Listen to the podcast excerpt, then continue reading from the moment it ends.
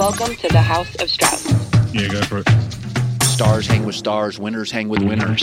Si un jour tu m'emmènes à la plage, j'aimerais tant plonger dans les vagues. Je te promets que je resterai sage, mais tu ne comprends pas que je rêve de ça.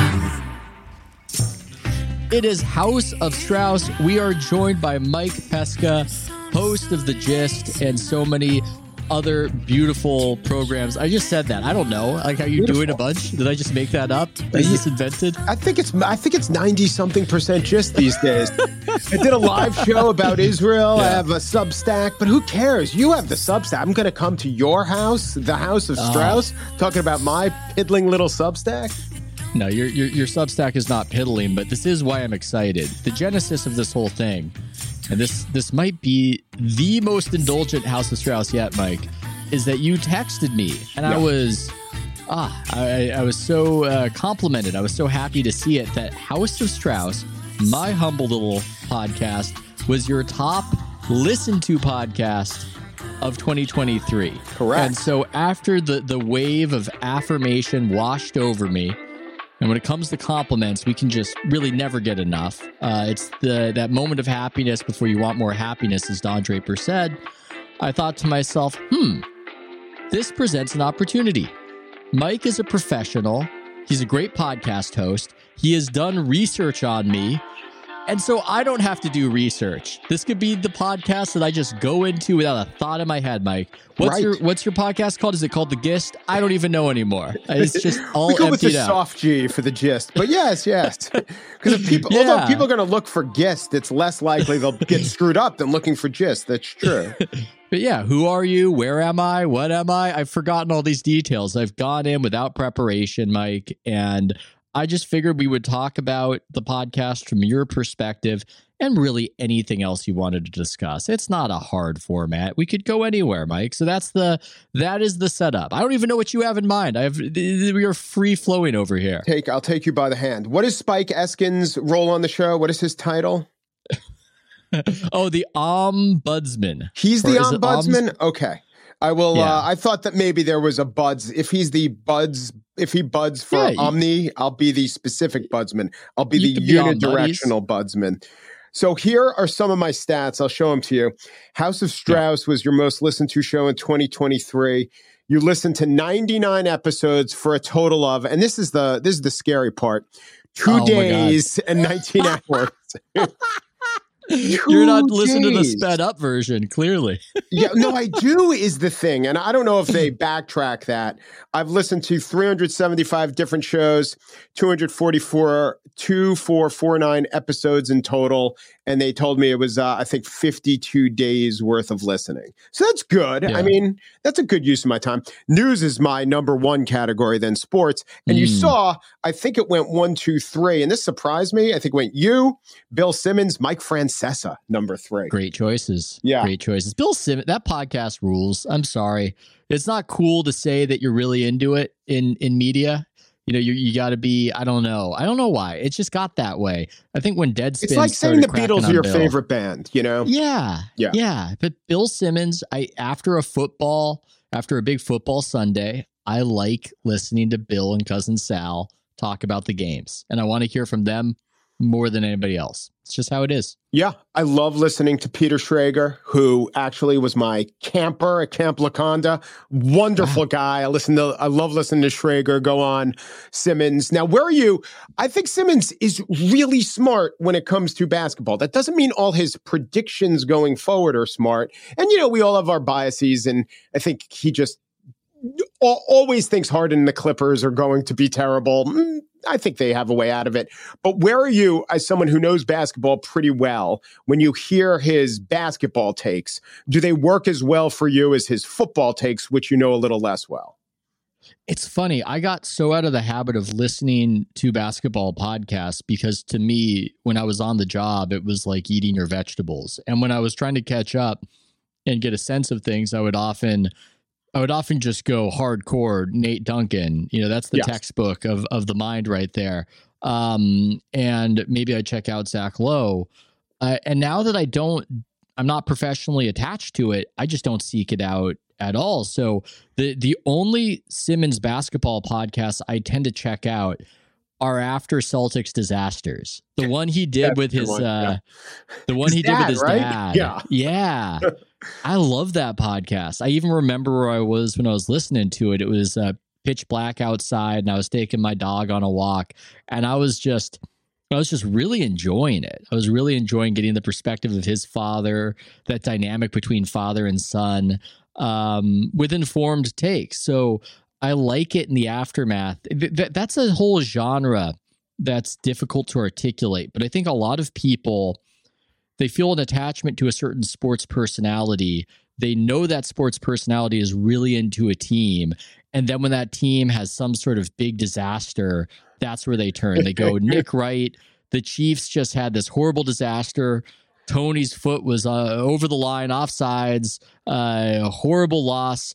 I want to see how Nick Wright is going to react to this. Right, Uh, what's his take going to be? You Yeah. you use uh, Simmons and his dad for the pathos of it all. Uh, So what you're saying to me and how I'm interpreting this is you understand the basketball. Duncan will tell you what you don't know about who's ex- who's going over under the screens, and you know uh, Mhm. Simmons is fine with that. But what you really want and how I uh, think about sports is there's the sport. It was played. We see the players on the field, cutaway to the fans. By the way, if you always want to be in a network cutaway, be in the first row and put your hands over your mouths as, as if Mhm. you're praying or worried. And then they show Yeah. you as the example of worry. But what you then say, what we then say is, wait, this relates to a person I know in my own life. And I will say that whenever Mm. there's a big Bills loss, and I immediately think of my friend Harry, or whenever for you, maybe there's a Celtics loss. I was like, ah, yes, Simmons. He's Yes, the guy. For me, it's my friend Golder, an actual person in the world. But I listen to Simmons to talk to my friend Dave Golder about that. Yeah. well, I and I don't tend to check out the NBA stuff in a way because I think Simmons is kind of on my level when it comes to NFL engagement. I am as engaged or around there as he is. He's probably a little more engaged. Basketball, I think he's way ahead of me right now in terms of engagement. I've got a weird level of engagement where I'm just talking honestly about it. I'm not trying to be a name dropper, but I talk to GMs and people in basketball ops all the time, but I rarely watch any games. Yeah. I mean, one of the reasons why I made this choice was because my son was coming home and he was reaching sentience, and basketball games are on in the evening on the West Coast, pretty much right after your kid comes home from school or daycare.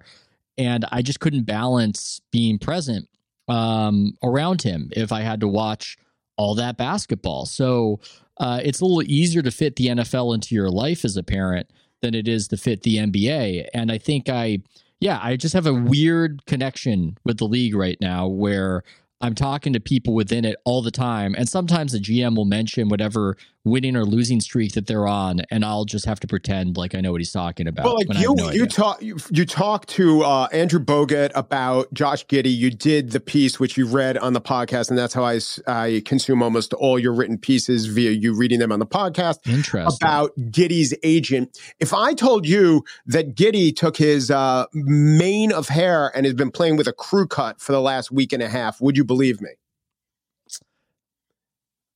Would I believe you? Like, do you know right now what Josh No. Giddey looks like? What his last three I games no- were like? When his last triple double was? No. No, no, none of that. But I you know more check in. about everything off the court Yeah. about Josh Giddey than anyone out there. I'll be talking to somebody in basketball ops who will tell me they need to trade Giddey, and this is before this Yeah. uh, the the situation because he's the guy who can't shoot. He's a point guard who can't shoot. He's the guy who's holding back their grand plan. And I'll talk to people and have very in depth conversations about the fascinating Moneyball worthy book that the Thunder are and how they run that operation. But I will, yeah, I will have no idea really. I, I will all I will get it all secondhand from my conversations and my group chats, which are still replete with um, hardcore NBA industry people who are talking about it. But it's very it's very secondhand. It's very similar to how um, I used to know a lot about whatever movies came out because I would read Roger Ebert's movie guide of the year, and I think I read his 1997 movie guide multiple times. Yeah. So I felt like I was an expert on all these movies I never I never watched, and I would Yeah. have all these different thoughts on Jackie Brown and Titanic and whatever other You've movies seen, you've came since out. seen Titanic. Tell me. I have seen Titanic, Okay, okay. and I watched Jackie Brown actually a couple weeks ago. Uh-huh. Um, So you know what I, you remind um, me of? I have a friend who is into audio equipment but doesn't much like music. Mm, Well, yeah, you like basketball. It's just that of the of your triage of time, actually watching basketball is not what you want to spend your time Well, doing. you know what it also is too is that I would watch the local team, the one I covered when I was on the exercise bike. Um, but they're depressing right now. so the Warriors are not a fun watch, and I think that's the other reason why I'm just less engaged uh, in the NBA. But yeah, it's all it's all secondhand. It's all Roger Ebert movie guide, uh, save for a game or two that I'll occasionally check out. So when you're criticizing the, and you were mostly criticizing how the in-season tournament played, but Yeah. don't you, as part of the due diligence, have to watch large portions of that and not just see the garishness of the courts? yeah, I saw a few of the games, um, and I was kind of in and out for them. I mean, the final ones were blowouts, so it wasn't like I was going to watch wire to wire. Right. Yeah, I kind of checked it out, and I think if I were planning my take ahead of time, maybe I would have done that like a homework assignment and blocked out the time and watched it wire to wire. But it didn't really work out that way. I think it's a very interesting conversation. Um, yeah, I saw because it's this thing of the ratings for the in-season tournament are maybe around five percent better than an MB an NBA regular season game, which Right. that's not worth the ROI. But the counter is that it's higher than the standard regular season game that happens this time of year. So did it work? Well, I think it all depends on what the uh, end of year numbers look like, and maybe that will just restart a whole argument over it. My main take on the in season tournament is just that it's fake and lame. I mean, that's really my problem with it is one of aesthetics. If I'm just putting taking my analyst hat off and I'm, I'm, I'm putting my fan hat on, I look at it and I go, I don't get the point of it. No one has explained it to me. No one has told me what the team is winning by being the best at this. You can if- say that Oh, so this is interesting. Yeah. First of all, the answer, the quick answer is 500,000 each, which apparently Yes. is a much greater motivator than we'd ever thought. Uh, Yes. for, for guys whose salaries are 18 million. Um, Yeah. or LeBron James, who never had a chance to play in March Madness, which was apparently like the um, the the major analogy that was mapped onto the tournament.